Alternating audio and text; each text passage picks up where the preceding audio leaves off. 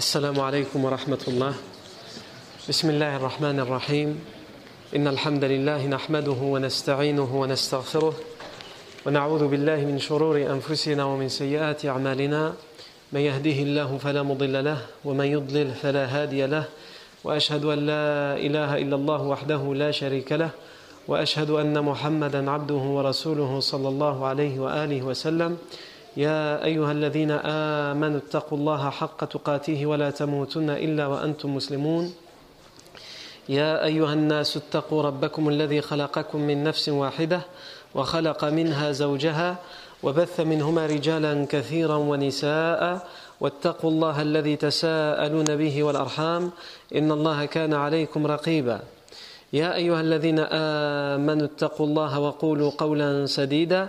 يصلح لكم أعمالكم ويغفر لكم ذنوبكم. ومن يطع الله ورسوله فقد فاز فوزا عظيما. أما بعد فإن أصدق الحديث كتاب الله تعالى وخير الهدي هدي سيدنا محمد صلى الله عليه وسلم وشر الأمور محدثاتها وكل محدثة بدعة وكل بدعة ضلالة وكل ضلالة في النار. ثم أما بعد. Après deux semaines d'absence, on revient euh, là où on s'est arrêté dans la, vie du prophète Mohammed sallallahu alayhi wa, et nous sommes toujours à ce grand événement de la vie du prophète sallallahu alayhi wa qui est Al-Hijra, l'émigration du prophète Mohammed sallallahu alayhi wa. On, a, on est toujours arrêté à la première journée, la journée, la première journée de l'émigration du prophète sallallahu la première journée de la Hijra.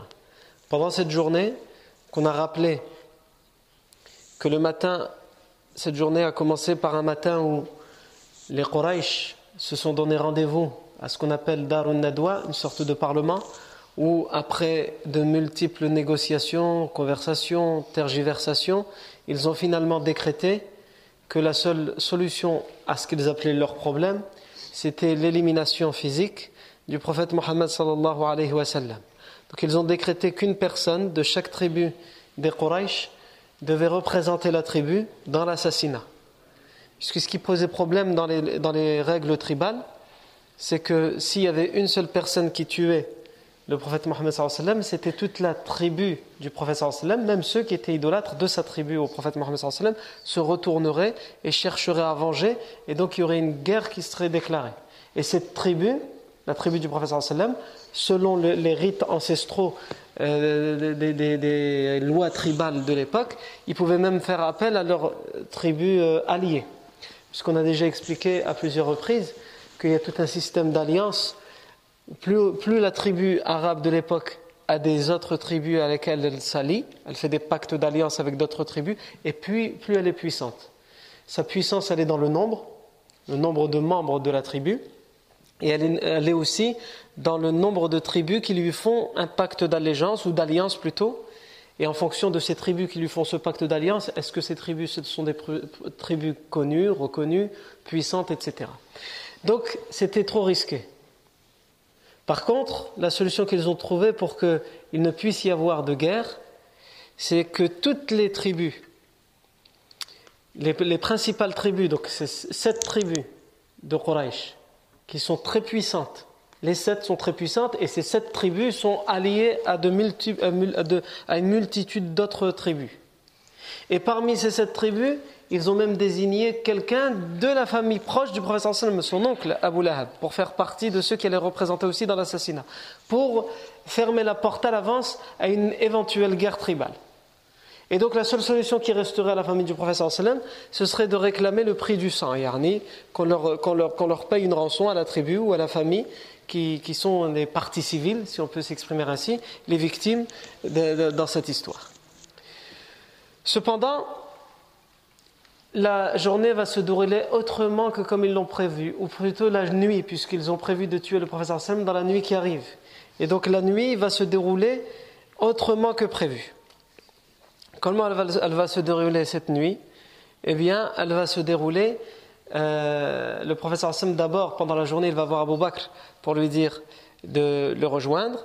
Et ensuite, euh, il va lui annoncer qu'ils peuvent faire la hijra, qu'il a reçu la, la révélation du professeur sallam, puisque Allah Azzawajal le prévient que les Quraysh veulent l'assassiner. et il va demander à, le professeur va demander à Ali, son cousin, de prendre sa place dans son lit.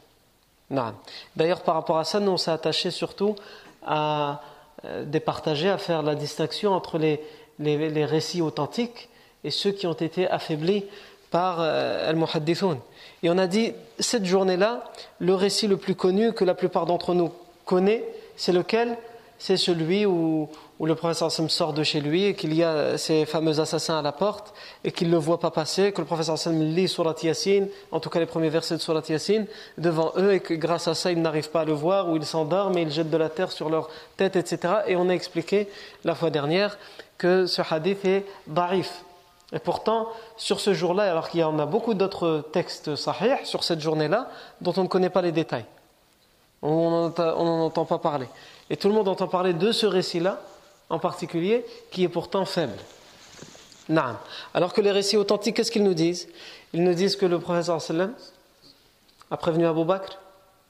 Ils nous disent que Ali a, mis le vêtement du professeur sallam et il a pris sa place dans son lit. Et Abu Bakr lui-même n'était pas au courant. Abu Bakr attendait la nuit pour rejoindre le professeur sallam et pour partir. Donc il vient pendant la nuit chez le professeur sallam et il trouve le professeur sallam toujours allongé en train de dormir. Alors qu'il est censé, il lui a dit il faut qu'on quitte la Mecque dès cette nuit. Cette nuit, on ne la passe pas à la Mecque. Donc il ne comprend pas, il, il, le réveille en lui disant Ya Nabi Allah, ô prophète d'Allah. Et là, le, euh, Ali, c'est Ali, puisqu'il euh, Ali a pris sa place, mais Abu Bakr ne le sait pas, il ne le voit pas. Il lui dit Inna Rasulallah sallam qad intalaqa nahwa bi'r Maïmoun fa'adrikhu. Le prophète sallam est parti vers le puits de Maïmoun, rejoins-le. Il m'a dit de dire de le rejoindre. Et là, Abu Bakr est sorti et est parti le rejoindre. Les Quraysh sont arrivés pour assassiner le prophète sallam, mais ils ont attendu qu'il sorte pour l'assassiner. Et ils regardaient à travers la fenêtre et il voyait le prophète sallam, en tout cas il pensait que c'était le prophète sallam, mais c'était Ali, en train de dormir dans son habit habituel euh, qu'il utilisait pour dormir. Et quand il voit au matin qu'il euh, ne bouge pas, qu'il ne se réveille pas, puisque Ali garde cette place le plus longtemps possible, puisqu'il veut que le prophète sallam puisse gagner du temps. Il sait que lorsque le poteau rose sera découvert, ils vont pourchasser le prophète sallam. Donc, il essaie de gagner du temps, Ali radiallahu anhu. Et, là, à ce moment-là, il, il, lui jette des pierres et des cailloux, comme ils, n'en peuvent plus d'attendre, donc il lui jette des cailloux pour le réveiller.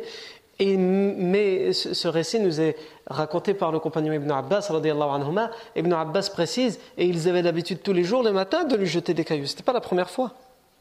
Ils avaient l'habitude de passer à côté de, la demeure du professeur Sam et de, de lui jeter des cailloux, de le lapider. Ils vont lui jeter des cailloux, et Ali, parce qu'il aura mal, il va euh, mettre le vêtement sur sa tête et il va tourner de droite à gauche, parce qu'il reçoit des pierres à Ibadullah. Et quand il n'en pourra plus de ses coups, il va se montrer pour qu'il voit bien que celui qu'il cherche, ce n'est pas lui. Et ils vont eux-mêmes dire Nous avions l'habitude de frapper ton ami, en parlant du prophète, nous avions l'habitude de frapper ton ami avec des cailloux et jamais il ne bougeait. Et aujourd'hui, quand nous sommes mis à te frapper, tu as été mis à bouger dans tous les sens, à te protéger, et nous avons compris qu'il y avait quelque chose qui clochait. Non, quelque chose qui n'allait pas. Il y en a le professeur sallam, c'était euh, la, patience incarnée. Le professeur sallam, quand il nous enjoint à nous d'être patients, c'est parce qu'il sait lui-même ce qu'il a subi, et il nous montre lui-même l'exemple dans la patience à travers les épreuves. La fois dernière, on s'est également arrêté longtemps sur le rôle, sur le rôle de la famille d'Abu Bakr. On a dit que la famille d'Abu Bakr a joué un grand rôle dans cette journée-là et dans la hijra tout entière. On a expliqué le rôle de Aisha radiallahu anha on a expliqué le rôle de sa sœur aussi, Asma bint Abi Bakr, anha, qui va à partir de ce jour-là être surnommée Dhatun Nitaqain, la femme aux deux ceintures, parce que c'est elle qui va préparer le garde-manger de son père Abu Bakr et du professeur Sam pour le voyage de la Hijra, et elle n'aura rien, c'était une genre de nappe dans laquelle on mettait tout ce qu'ils avaient besoin et qu'on enroulait avec les provisions à l'intérieur et qu'on attachait, qu'on prenait avec en voyage. Comme ça, il suffisait lorsqu'on s'arrêtait pour camper, pour manger, de détacher hein, et de dérouler et tout était dedans. Et ensuite, on renroulait avec tout. Non. Certains peuvent se dire comment on fait ça, parce qu'on s'imagine la nourriture, c'est comme aujourd'hui. Tu t'imagines la nourriture comme aujourd'hui? Non. Avant, c'est pas les sandwichs et tout ça, la, tomate elle va tomber, la mayonnaise elle va partir de l'autre côté. Il n'y avait pas tout ça.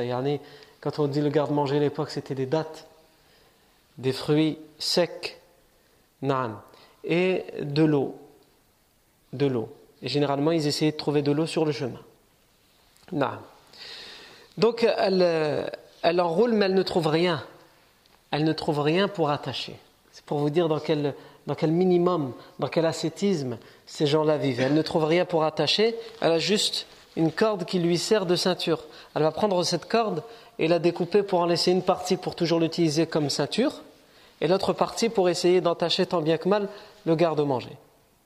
Et depuis ce jour-là, elle sera surnommée par le prophète sallam. Et le prophète sallam dit dans un hadith connu, et qu'Allah lui donnera au paradis deux meilleures ceintures que sa ceinture.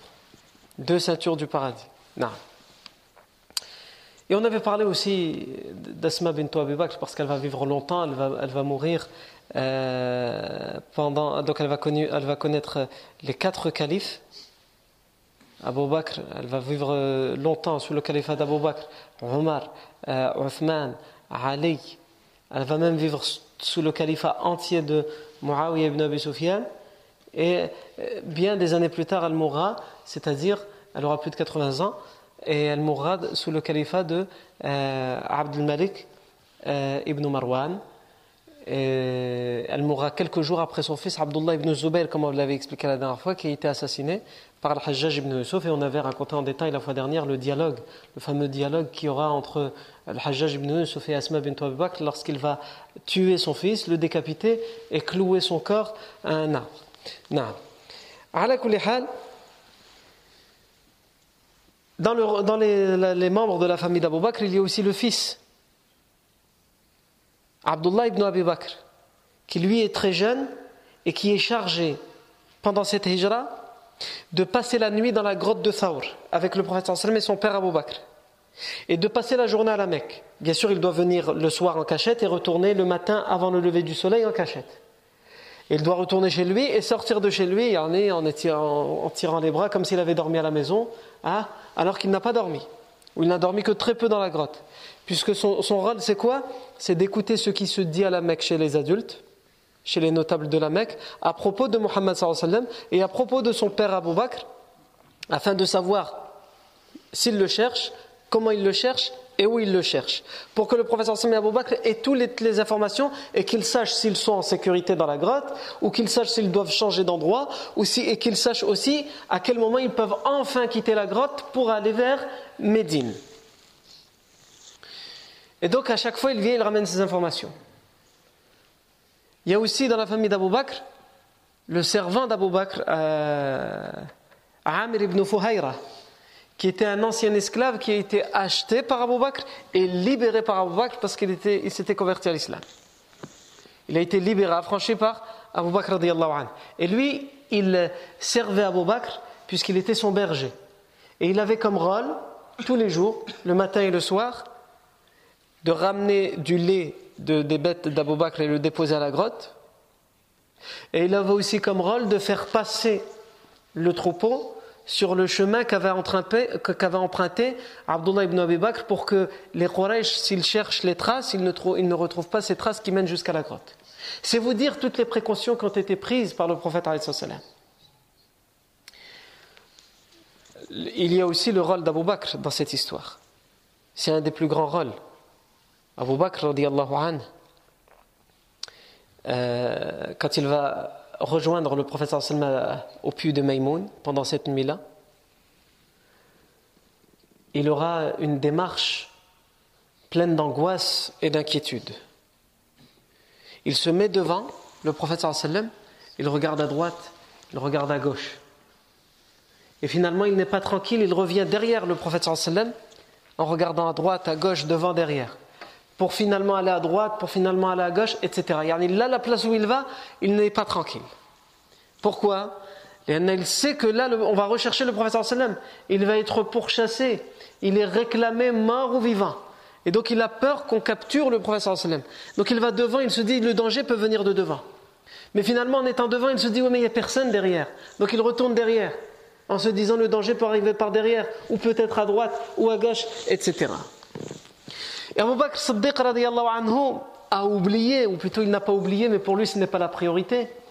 Il a oublié que lui aussi est en danger dans cette histoire, puisque lui aussi sa tête est mise à prix à partir de, ce, de, de, cette nuit-là. Sa tête est mise à prix avec celle du professeur sallam. Mais au final, peu importe. Ce qui compte pour lui, c'est de protéger le prophète sallam et de faire, faire en sorte qu'aucun tort, aucun mal ne puisse atteindre le prophète Mohammed. Abu Bakr an, il est intéressant ici d'ouvrir une parenthèse, et en réalité ce n'est pas vraiment une parenthèse parce que ça concerne directement la hijra, c'est qu'Abu Bakr anhu, il faut qu'on comprenne dans quel contexte il vit et dans quelle situation il arrive à ce jour-là. Comment il en arrive là? On sait tous que, le, que Abu Bakr anhu, était un ami du prophète avant la révélation et avant la conversion. Il connaissait personnellement, intimement le professeur sallam. Il avait une totale confiance en lui. Comme d'ailleurs tous les idolâtres de la Mecque avaient une totale confiance au professeur sallam. Sauf qu'Abu Bakr anhu était bien plus proche que la plupart des Mecquois et des notables de la Mecque du prophète Mohammed sallam. Et donc, c'est la raison pour laquelle il va être un des tout premiers à se convertir à l'islam il va croire en la révélation du prophète sans hésitation, sans se poser de questions. A le prophète il y a des gens qui l'entourent, il y a des voisins, il y a des amis, il y a, des, il y a tout. Et parmi les compagnons qui se sont convertis à l'islam, il y a ceux qui se convertissent sans hésiter, et ceux-là, ils sont très peu. Il y a Khadija, il y a Ali, il y a Zayd et il y a Abu Bakr. Et il y a certains qui ont besoin d'un tout petit peu de temps, d'une journée ou deux, de quelques jours, de quelques semaines, de quelques mois, certains de quelques années, d'autres de toute une vie, comme Abu Sufyan par exemple. Chacun le temps qu'il a besoin. Et Abu Bakr Siddiq fait partie de, ces, cette minorité, de ces rares personnes, de cette élite parmi les compagnons qui ne se pose pas de questions. Parce qu'il a une totale confiance en la personne du prophète sallam. Quand il va faire le voyage nocturne, on l'avait raconté, ça quand, va faire le, professeur Sim a fait le voyage nocturne, et qui s'est mis à raconter qu'en une nuit, c'est pas en une nuit, en une petite partie de la nuit, il a été transporté de Mecca à Al-Quds, à Jérusalem, Masjid al-Aqsa, et de Masjid il a traversé tous les cieux pour atteindre le septième ciel. Donc quand on dit tous les cieux, il y en a aujourd'hui, euh, l'espace qu'on connaît, on ne sait même pas si on a dépassé le premier ciel dans ce qu'on connaît nous, et ça fait des milliards d'années. Euh, quand on dit des milliards d'années, ça veut dire à la vitesse de la lumière. Si tu avais un engin qui partait à la vitesse de la lumière, eh bien une petite partie connue de cet univers, il faudrait des milliards d'années pour le traverser, juste une petite partie. Le reste, on ne sait pas ce qu'il y a après. Et même ça, on ne le savait pas encore à l'époque, mais nous aujourd'hui on le sait, et on sait que le prophète a été transporté hein, déjà de la Mecque à Jérusalem et de Jérusalem à travers tous les cieux en cette petite euh, partie de la nuit. il est revenu, il le raconte. évidemment, on le prend en raillerie, on se moque de lui à la Mecque. Et Abu Bakr Siddiq n'est pas présent. Ils vont raconter tout de suite les Quraysh, ils vont raconter ça à Abu Bakr Siddiq pour lui mettre le doute. Tu crois en lui, regarde ce qu'il vient de nous raconter aujourd'hui. Et qu'est-ce qu'il va répondre, Abu Bakr? Il va dire si c'est le prophète qui l'a dit, alors c'est vrai. Je vais aller vérifier. Je ne sais pas encore s'il l'a dit ou s'il ne l'a pas dit, si vous exagérez, si vous avez inventé cette histoire ou pas.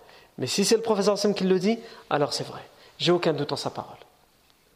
Ça, c'est la foi d'Abu Bakr Siddiq. Et c'est pour ça qu'il a été surnommé As-Siddiq, le véridique. Non. Abu Bakr Siddiq, il est important de rappeler pour nous, pour nous remettre en situation, euh, ou plutôt comprendre la situation d'Abu Bakr au moment où le jour de la hijra arrive, c'est que Abu Bakr Siddiq va être évidemment un des, grands persécutés de la Mecque. La seule différence avec euh, beaucoup d'autres compagnons, c'est que lui, il est, entre guillemets, il a une certaine puissance, une certaine notoriété à la Mecque, puisqu'il est riche, il appartient à une famille connue de la Mecque, une tribu connue. Mais malgré tout, ça ne veut pas dire que ça le met euh, à l'abri des railleries, des moqueries, des persécutions, des coups, etc. Non seulement il se prendra lui-même les coups, et combien de coups il se prendra parce qu'il tentera de s'interposer entre les Quraysh et le professeur sallam lorsque le Quraysh essaie de frapper, dans certains cas d'étrangler le prophète sallam. Abu Bakr Siddiq va prendre la décision de faire l'émigration, de faire la hijra vers l'Habasha, vers l'Abyssinie. Vous vous rappelez que nous, on avait déjà parlé de la hijra vers l'Habasha, vers l'Abyssinie. Les compagnons les plus faibles vont partir en Abyssinie. Abu Bakr après que, que les compagnons soient partis vers l'Abyssinie, vers le Habasha, il va décider de les y rejoindre en se disant Je veux vivre ma religion sereinement, librement, et les compagnons qui sont partis en Abyssinie peuvent le faire. Je vais les y rejoindre pour pouvoir à mon tour pouvoir adorer Allah Azzawajal sereinement. Et là, euh, dans un hadith qui est rapporté par euh, Al-Bukhari, Aïcha radiallahu anha nous raconte elle dit لما ابتلي المسلمون هاجر أبو بكر رضي الله عنه نحو أرض الحبشة حتى Balara, Barka al-Rimad.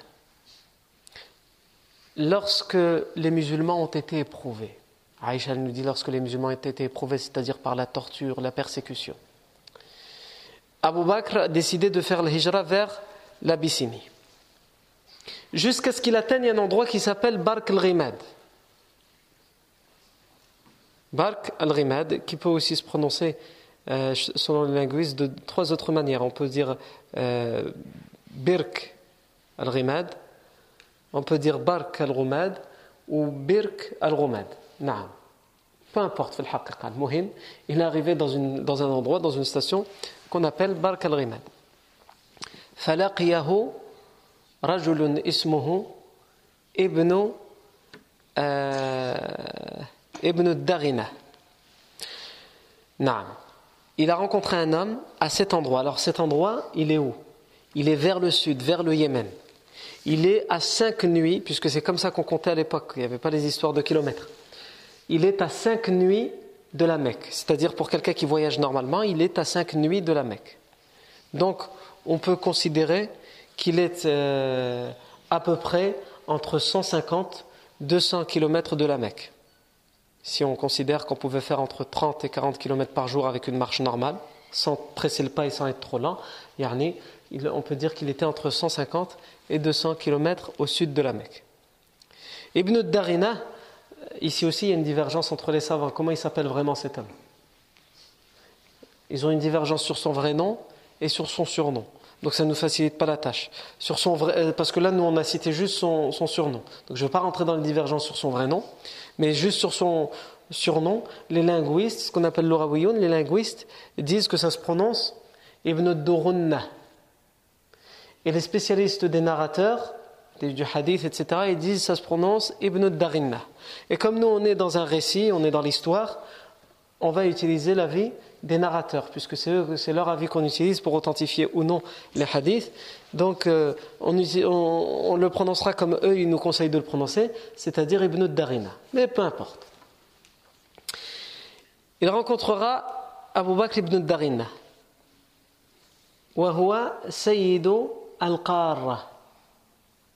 Il est le chef de la tribu des Qara. Ibn Darina, c'est le chef de la tribu des Qara. Et il connaît Abu Bakr. Abu Bakr, c'était un riche commerçant de la Mecque, donc il sortait de la Mecque, il faisait du commerce dans le sud, dans, au nord, donc il est connu. Il lui dit Il a aïna turid, ya Abu Bakr? Où cherches-tu à aller comme ça, Abu Bakr? Ce chef de tribu lui demande Où cherches-tu à aller comme ça? Il lui dit Akhrajani qawmi, asiha fil ard, wa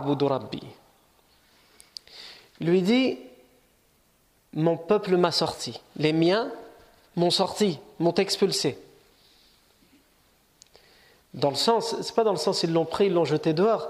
Ils ne me laissent pas plus vivre tranquillement chez moi. Je ne peux plus vivre dans ma cité, dans la Mecque, librement. Je suis obligé d'aller ailleurs. Je vais donc sur terre. Il ne lui dit pas où il va, parce qu'il prend quand même ses précautions. On ne sait jamais Je vais sur terre, je vais loin, je me promène, pour pouvoir adorer mon Seigneur, librement, sereinement.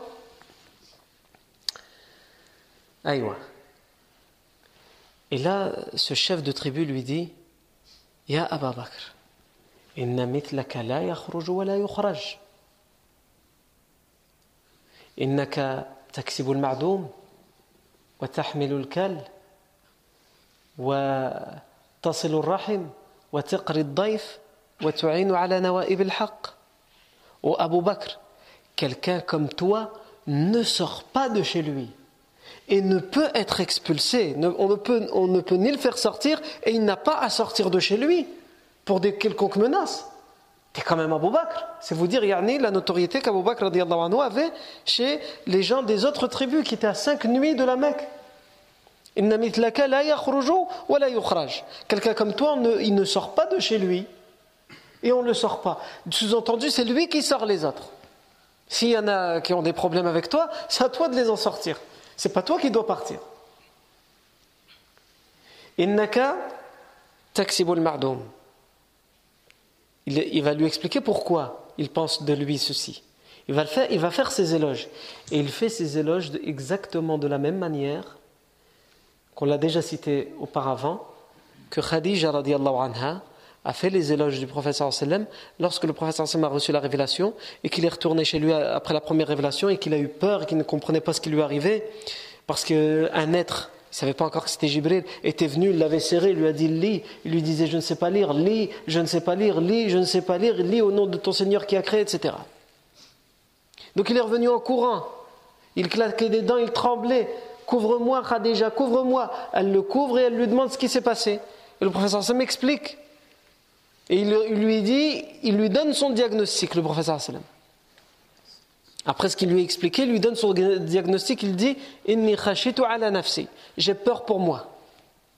C'est-à-dire, je crains qu'un mal ne m'atteigne, qu'un démon ne prenne possession de moi. Il ne sait pas qu'il est prophète et il ne comprend pas ce qui lui arrive. C'est la première révélation. Aïwa. Et là, Khadija lui dit Oh que non. Jamais par Allah, Allah ne permettra qu'un mal ne t'atteigne. Jamais Allah ne permettra qu'un mal ne t'atteigne. Et ensuite, elle cite exactement ce que Ibn Darina va citer à Abu Bakr. Tu es quelqu'un qui donne à celui qui a besoin. Taksibu al-mardoum. Tu permets à celui qui n'a pas de posséder. C'est ça si on traduit littéralement. Celui qui n'a pas, c'est toi qui contribues à ce qu'il puisse posséder, être propriétaire de quelque chose. Tu renforces les liens de parenté. Tu supportes le fardeau. Hein, c'est-à-dire que quand tu as des épreuves, tu les supportes, tu es patient, et en plus de ça, tu vas aider les autres à supporter leurs épreuves et leurs fardeaux. Non. Il y a des gens, il y a plusieurs façons de, euh, chez les êtres humains. Il y a des gens qui supportent leur fardeau, mais les autres, laisse-moi tranquille. Il y a chacun ses problèmes, ah, j'en ai assez pour moi, garde les tiens pour toi. Et il y en a, ils supportent ni les ceux des autres, ni les leurs. Ils veulent pas entendre parler des autres, mais ils veulent que tout le monde entende parler de leurs problèmes parce qu'ils ne ne peuvent plus avec leurs problèmes. Et il y en a, ça n'existe pas beaucoup, mais il y en a, ils supportent à la fois les leurs et ceux des autres. Subhanallah, il un frère, yani, que je connais personnellement, et il est comme ça, yani. mais c'est plus fort que lui. Il supporte les problèmes des autres, miskin. C'est-à-dire à un tel point que ceux qui le connaissent vraiment, ils savent qu'il ne faut pas lui parler de, nos problèmes. Quand on a des problèmes, il ne faut pas lui en parler. Il y en a, ça le rend vraiment malade. C'est pas du, ça le rend malade. Une fois, le frère en question, il me dit euh, J'ai pas dormi de la nuit. Inch'Allah. Il me dit Tu connais un tel? Je lui dis Oui, je le connais. Il m'a dit m'a raconté les problèmes qu'il a. Là, j'ai pas réussi à dormir. Je dis, ah, moi aussi j'ai beaucoup de problèmes. S'il y a moyen que tu réserves certaines nuits pour les miens, je vois que, machallah, c'est un don chez toi, c'est un art. Tu arrives à prendre les problèmes des autres et ça t'empêche de dormir. Moi, les miens, ils m'empêchent à moi de dormir. S'il y a moyen que tu me. Ah, je te les donne. Et si tu peux t'en occuper, Allah walidin. Aïwa. Naam. Kulli hal, ces éloges, qu'est-ce qu'elles disent? Et tu supportes le fardeau. Et tu es généreux envers l'hôte. Aïwa, tu es généreux envers les invités. C'est pas juste un invité. Quand on dit taqrid daif, c'est-à-dire la personne qui vient chez toi, tu en fais un invité. T'attends pas forcément de l'inviter pour être généreux envers lui. La personne qui vient chez toi, c'est comme s'il était invité même s'il n'a pas été invité. C'est ça taqrid daif. Et ça, c'était une coutume chez les Arabes. Puisque là, on parle d'idolâtres qui parlent de ça. Quand ils veulent dire quelqu'un qui est bien, qu'est-ce qu'ils disent? Ils disent Yaqir daif. Ils donnent à manger aux, invités. Aïwa. Et aujourd'hui, nous, on a perdu ça. Ça, existe, euh, ça existait chez nos parents, chez nos grands-parents. Et malheureusement, nous, les jeunes, on a perdu ça. Quand vraiment on veut honorer son invité, vraiment, vraiment, si on veut faire un effort, on, on va au snack ou là, je ne sais où. Aïwa. Mais le fait de recevoir chez soi, il y en a avant même de donner à manger. C'est le fait de recevoir chez soi quelqu'un. Il y en a ta maison, c'est ton intimité. Et le fait d'accepter qu'une personne rentre chez toi, de l'inviter à rentrer chez toi, ou lorsqu'il vient et qu'il frappe à ta porte parce qu'il veut te demander quelque chose et de l'inviter à rentrer chez toi, c'est-à-dire que tu lui permets à ce qu'il partage une partie de ton, de ton intimité, de, de ta personne, de ton personnel. Et c'est une preuve d'affection, une preuve de confiance que tu fais à cette personne, avant même de parler de ce que tu vas poser sur la table. Non, avant même de parler de ce que tu vas poser sur la table. Et ça, c'était quelque chose qui était connu chez les Arabes de l'époque à un tel point que les Arabes de l'époque se battaient pour savoir qui allait avoir l'honneur de recevoir les invités. Vous savez, à la Mecque, et ça reste encore le cas aujourd'hui, c'est les tribus, les familles arabes de l'époque, au temps de Qusay ibn Kilab, je l'avais déjà expliqué avant la naissance du prophète qui se sont disputés les honneurs de la Mecque. Puisqu'il y avait plusieurs honneurs à la Mecque. C'était s'occuper de la Kaaba, soigner la Kaaba, faire le nettoyage, etc. S'occuper du puits de Zamzam et de. Quand on dit s'occuper du puits de Zamzam, c'est prendre l'eau de Zamzam, remplir les, les seaux, les gourdes et donner, verser à boire aux gens. Les gens, ils peuvent le faire eux-mêmes. Il y a un puits, tu viens, tu prends le seau et tu... Non, ils veulent avoir cet honneur. C'est qui qui va avoir cet honneur de prendre l'eau et de donner les verres aux gens pour qu'ils puissent boire? Et l'honneur le plus important, c'était à qui allait avoir l'honneur de nourrir les, euh, les pèlerins arabes qui venaient à la Mecque, même avant la révélation, il y avait le pèlerinage, et venaient à la Mecque et il fallait qu'il y ait des gens qui reçoivent les, gens qui viennent de l'extérieur. Aujourd'hui, tu payes des milliers d'euros pour aller à Al-Hajj, et pour ce que tu vas manger, tu regardes à chaque fois, est-ce que le déjeuner et le dîner est compris ou là dans le Hajj. Avant, c'était compris sans payer. Et euh, on s'occupait de nourrir les gens et de leur offrir à manger, aux pèlerins en tout cas. Non. D'ailleurs, euh, c'est un des ancêtres directs du professeur sallam, puisque c'est sa famille, c'est la famille du professeur sallam, sa tribu, qui s'occupait de nourrir les, pèlerins, et c'est un, ascendant direct, hein, Hashim, qui, a été euh, le premier, pas à donner à manger, ça, ça existait, mais on donnait que du pain à l'époque. Il y a beaucoup de pèlerins, si on commence à leur donner de la viande, on n'a pas fini. Et lui, ça a été le premier, justement, à avoir mis une sunna à l'époque, c'est-à-dire de donner pas que du pain, mais de donner du pain avec de la viande aux pèlerins. Tellement pour eux c'était un honneur que de recevoir et de bien recevoir. Aujourd'hui, nous, on est dans l'excès. C'est-à-dire que quand on reçoit, c'est pas on reçoit bien. Il y a, euh, on fait des choses qui ne nous, qui ne nous ressemblent pas. Aujourd'hui, quand les gens ils font quelque chose, ils font un mariage ou ils font même une simple invitation, ils font tellement les choses en grand que c'est pour ça qu'on a perdu l'invitation. Parce que c'est devenu tellement difficile quand tu invites les personnes, il faut attention à taille. Mais quand on dit à taille, c'est pas n'importe quelle taille. Il faut choisir le paquet qui a un certain dessin, etc. parce que c'est le meilleur à taille. Le narna, attention, le narna, d'où est-ce qu'il vient et après, il faut faire attention parce qu'il y en a qui boivent avec Shiba. Il y en a qui aiment ni Narnar ni Shiba, donc il faut faire attention. Et après, il y a ceux qui veulent square et bla square. Et après, Zid, Ça, c'est que à taille. Et qu'est-ce que tu vas poser avec à taille ah, Attention à ce que tu vas poser. Il faut obligatoirement, tu t'imposes de poser quelque chose qui a été mal axé à la main. المسمن ولا سفنج ولا شي حاجه يعني ماشي غير gâteau ديال السوق comme ils disent. نعم. et après, là, c'est juste euh, les amuse-bouches comme ils disent. Et ouais, après, là, ça on n'en parle pas. L'entrée, il y a plusieurs entrées.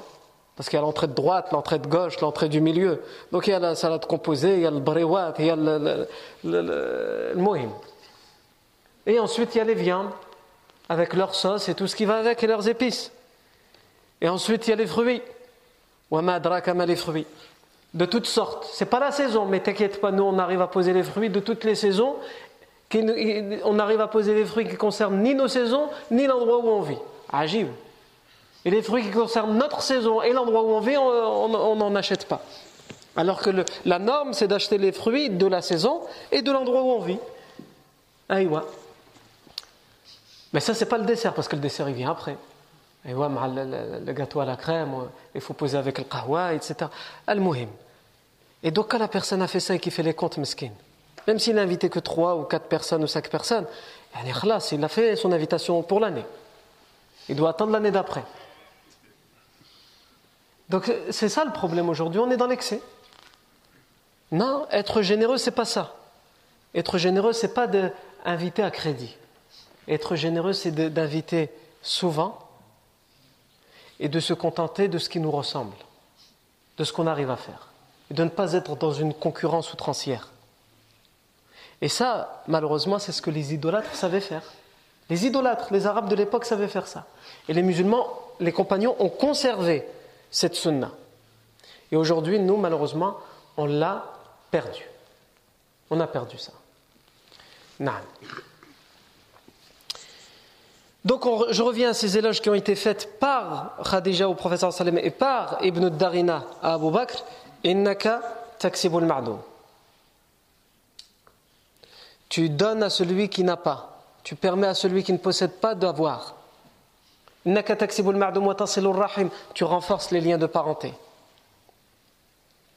Et tout ça, c'est important de comprendre que tout ce, dont je vous parle, c'est des éloges que les idolâtres utilisent. C'est-à-dire, ce sont des valeurs qui ont été conservées dans l'islam et qui étaient déjà très importantes chez les idolâtres. Renforcer les liens de parenté.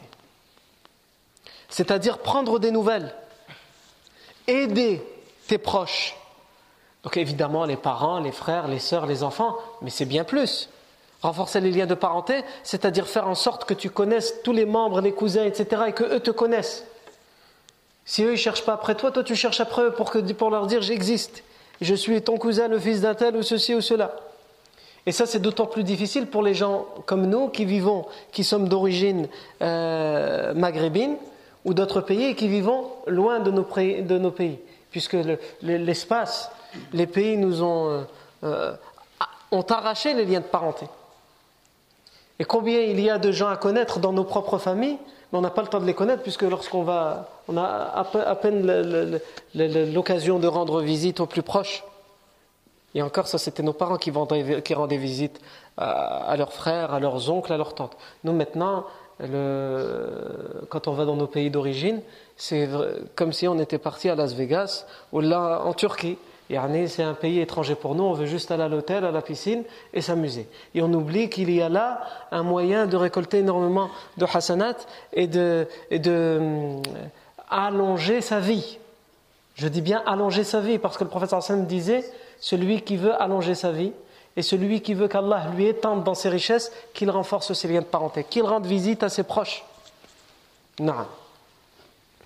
Et regardez autour de vous les personnes dans vos familles qui sont connues pour faire ça, pour faire toujours l'effort d'aller rendre visite à leurs proches. Vous verrez par expérience que ce sont ceux à qui Allah donne une vie pleine de bénédictions. Non.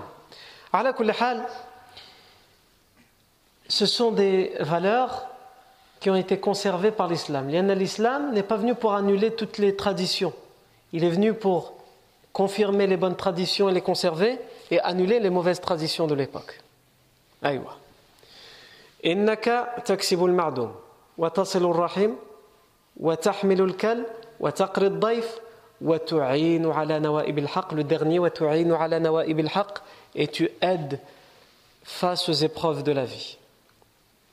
C'est-à-dire quand il y a une catastrophe qui arrive, quand il y a une catastrophe qui arrive, tu es là pour aider, pour soutenir, pour consoler, pour réconforter les gens. Le musulman, il est comme ça. Il vit avec l'autre et il vit à travers l'autre. Il ne vit pas seul. Non. Donc, je reviens à Ibn Darina. Aïcha anha nous raconte qu'Ibn Darina l'a vu à Bark al-Rimad et il lui dit Quelqu'un comme toi, il ne peut être sorti, on ne le sort pas. Il ne peut pas sortir, on ne le sort pas. Pourquoi? Pour les cinq raisons qu'il a citées.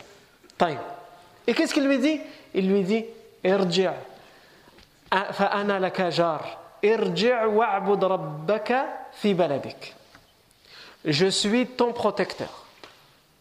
Retourne et adore Allah chez toi, dans ton pays. clairement, il lui a dit une parole raciste. Retourne dans ton pays pour adorer Allah. Mais ce n'était pas dans l'intention du racisme, mais plutôt dans l'intention de dire tu es chez toi. Tu as le droit d'adorer le Dieu que tu veux chez toi. Et pourtant, lui, n'est pas de la même religion que lui. Donc nous aussi, Hein? On est né ici, on est français, on est chez nous. On a le droit d'adorer Allah Azzawajal chez nous. Il y, en a, beaucoup, ils peuvent aussi parler de la hijra, etc. Mais il faut d'abord se poser la question, on est quand même chez nous. On a le droit d'adorer et d'avoir la religion qu'on veut chez nous, surtout lorsqu'on sait que notre pays, c'est le, pays des droits de l'homme et le pays, le pays de la liberté de croyance. En tout cas, c'est ce qu'on nous dit à chaque fois. Naam. On va voir si c'est vrai, on va essayer de le mettre en application. Donc il lui dit Retourne, je suis ton protecteur. Quand il lui dit Fa'ana qu'est-ce qu'il utilise? Il utilise une, règle ancestrale, une loi des idolâtres qu'ils utilisaient. Quand quelqu'un était menacé par des tribus ou par une tribu, il lui offrait ce qu'on appelait al-jiwar, le bon voisinage, c'est-à-dire il lui offrait sa protection. Et quand une personne disait, c'était de l'oral, hein, il n'y avait rien d'écrit, il n'y avait pas de signature. Une personne connue, puissante, un chef de tribu dit, un tel, je lui offre ma protection, quand bien même il a, commis les pires crimes. On ne peut plus rien lui faire. On ne peut plus rien lui faire. Non. Et cette notion, elle est restée aussi dans l'islam. C'est une tradition qui est restée dans l'islam, qui a été conservée. Puisque le professeur Sam lui-même l'a utilisée. On l'avait dit lorsque le professeur Sam est parti à Taif et qu'il est revenu. Il avait besoin de la protection de quelqu'un, il l'a trouvé auprès de qui? Il l'a trouvé auprès de Al-Mut'im ibn Adi. Al-Mut'im ibn Adi a accepté, parce que c'était aussi un honneur, que de donner la protection à quelqu'un. C'était se montrer et montrer qu'on était puissant et que notre parole était respectée. Je donne la protection à un tel que vous détestez et vous êtes obligé de m'écouter. C'était une façon d'imposer son autorité.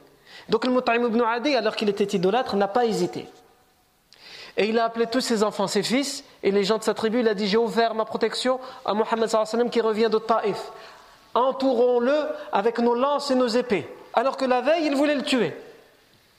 Et il, a fait rentrer le sallam et il a dit à tous les chefs notables J'ai donné ma protection à Mohammed.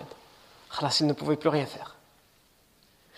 Et le sallam n'était pas quelqu'un, euh, quelqu'un il pourrait dire ici, bon c'était une loi de, des, idolâtres, le prophète sallam a profité d'une loi idolâtre, c'était juste dans son intérêt. Non, d'accord, il en a profité, mais s'il pouvait rendre l'appareil, il l'aurait fait. Pourquoi? Parce que lorsque plus tard, on va en parler, Inch'Allah, plus tard en détail, lorsqu'il va y avoir la bataille de Badr, lorsque le prophète sallam va faire des prisonniers, et d'ailleurs il y aura un grand débat parmi les compagnons, qu'est-ce qu'on fait des prisonniers de Badr? On les exécute Certains diront cela, comme Omar, d'autres comme Abu Bakr, non, on les garde, ça peut être une bonne monnaie d'échange, Al-Muhim, on y reviendra. Eh bien, les Quraysh vont envoyer un négociateur pour la libération des prisonniers.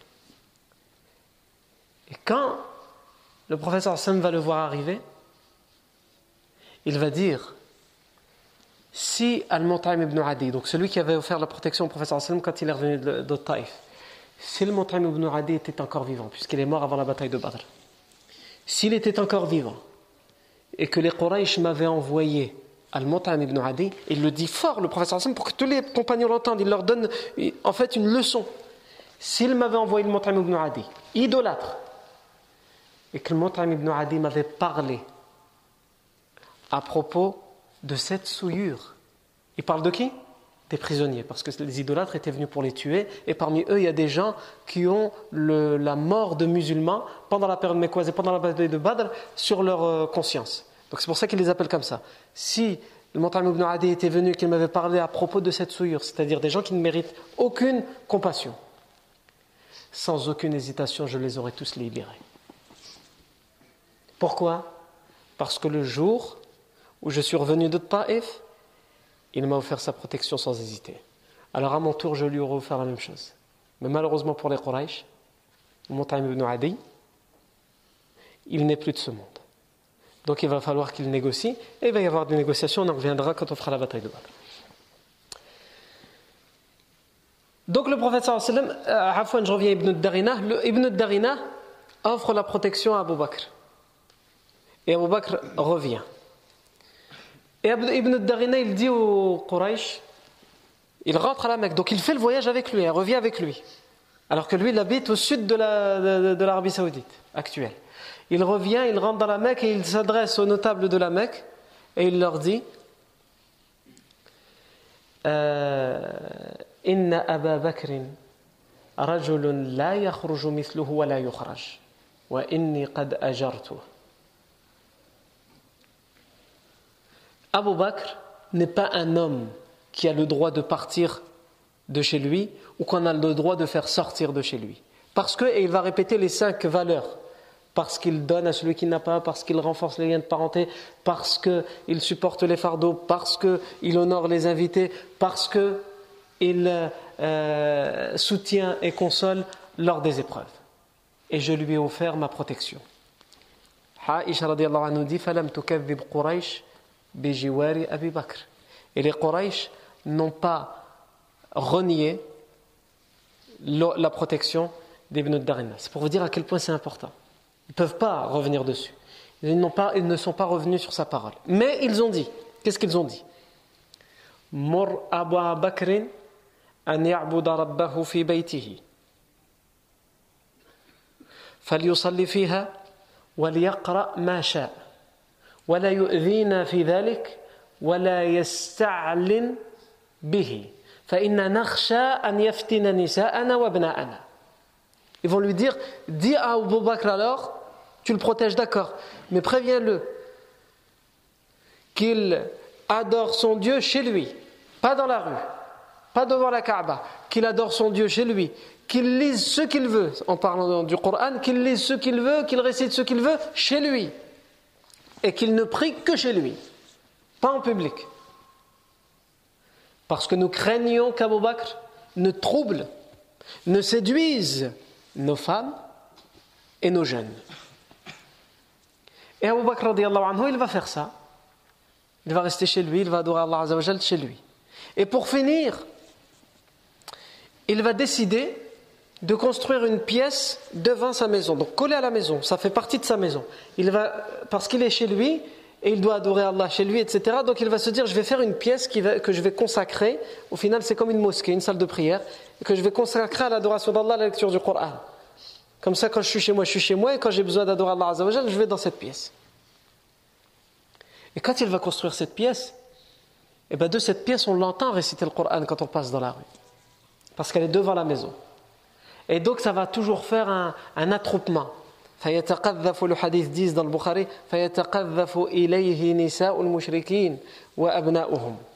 et les, les, femmes, les épouses des idolâtres et leurs jeunes hommes vont faire des attroupements, ils vont s'amasser devant cette maison.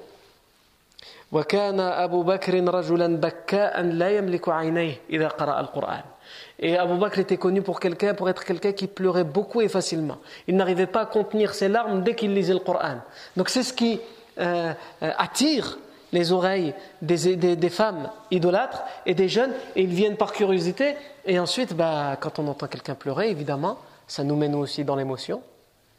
Hein Surtout les femmes.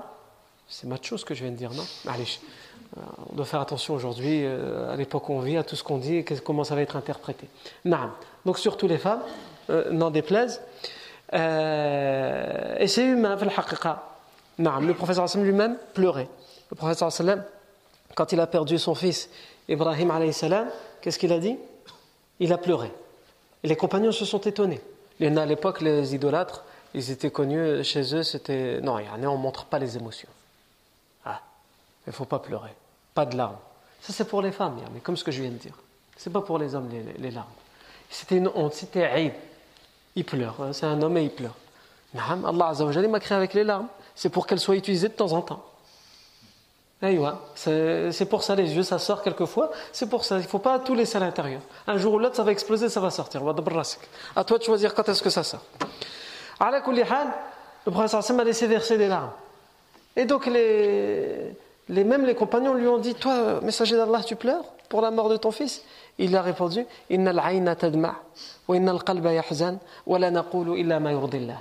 Les yeux pleurent, les larmes coulent le cœur est triste, mais nous ne disons que ce qui satisfait Allah. C'est-à-dire même à travers notre tristesse, à travers nos larmes, nous ne dirons que ce qui, ce qui, contente Allah. Comme l'histoire du fameux euh, chef bédouin qui est venu voir le prophète pour lui rendre visite, il a entendu parler d'un prophète, etc. Donc c'était à l'époque des délégations, on, y reviendra, c'est pendant l'époque médinoise. Il va venir. Et il lui vient en chef. Attention.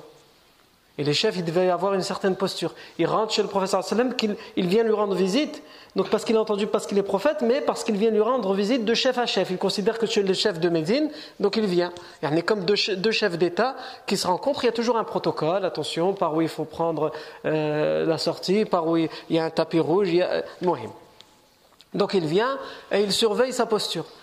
Il trouve quoi? Il trouve le professeur sallam chez lui. Béchir il y a ses petits-fils, le Hassan et Hussein, qui s'amusent avec lui. Il les prend, il les embrasse, il leur fait des bisous. Qu'est-ce qui se passe là? Qu'est-ce que c'est que ça? Il lui dit Moi, tu sais, j'en ai dix des enfants comme ça. Et ce pas mes petits-enfants à hein, moi. Moi, c'est mes fils à moi. Dix comme ça. L'un après l'autre. Il y avait plusieurs femmes, il y avait plein d'enfants en bas âge. J'en ai dix, moi, des comme ça. Et jamais j'en ai embrassé un seul. Et toi, juste deux c'est des petits-enfants? Oh le prophète sallallahu va lui dire, dans une version, que veux-tu que je te fasse si Allah a enlevé la miséricorde de ton cœur? Et dans une autre version, il lui a dit, celui qui ne fait pas preuve de clémence envers les autres, on ne fera pas preuve de clémence envers lui. C'est-à-dire, sous-entendu, Allah ne fera pas preuve de clémence envers lui. Si tu veux la clémence d'Allah, tu veux qu'Allah soit compatissant envers toi, sois-le toi aussi envers les êtres les plus, les plus innocents qu'Allah ait créés, c'est-à-dire les enfants, et en particulier les nôtres. Non. طيب. Pourquoi j'ai raconté tout ça Je suis parti.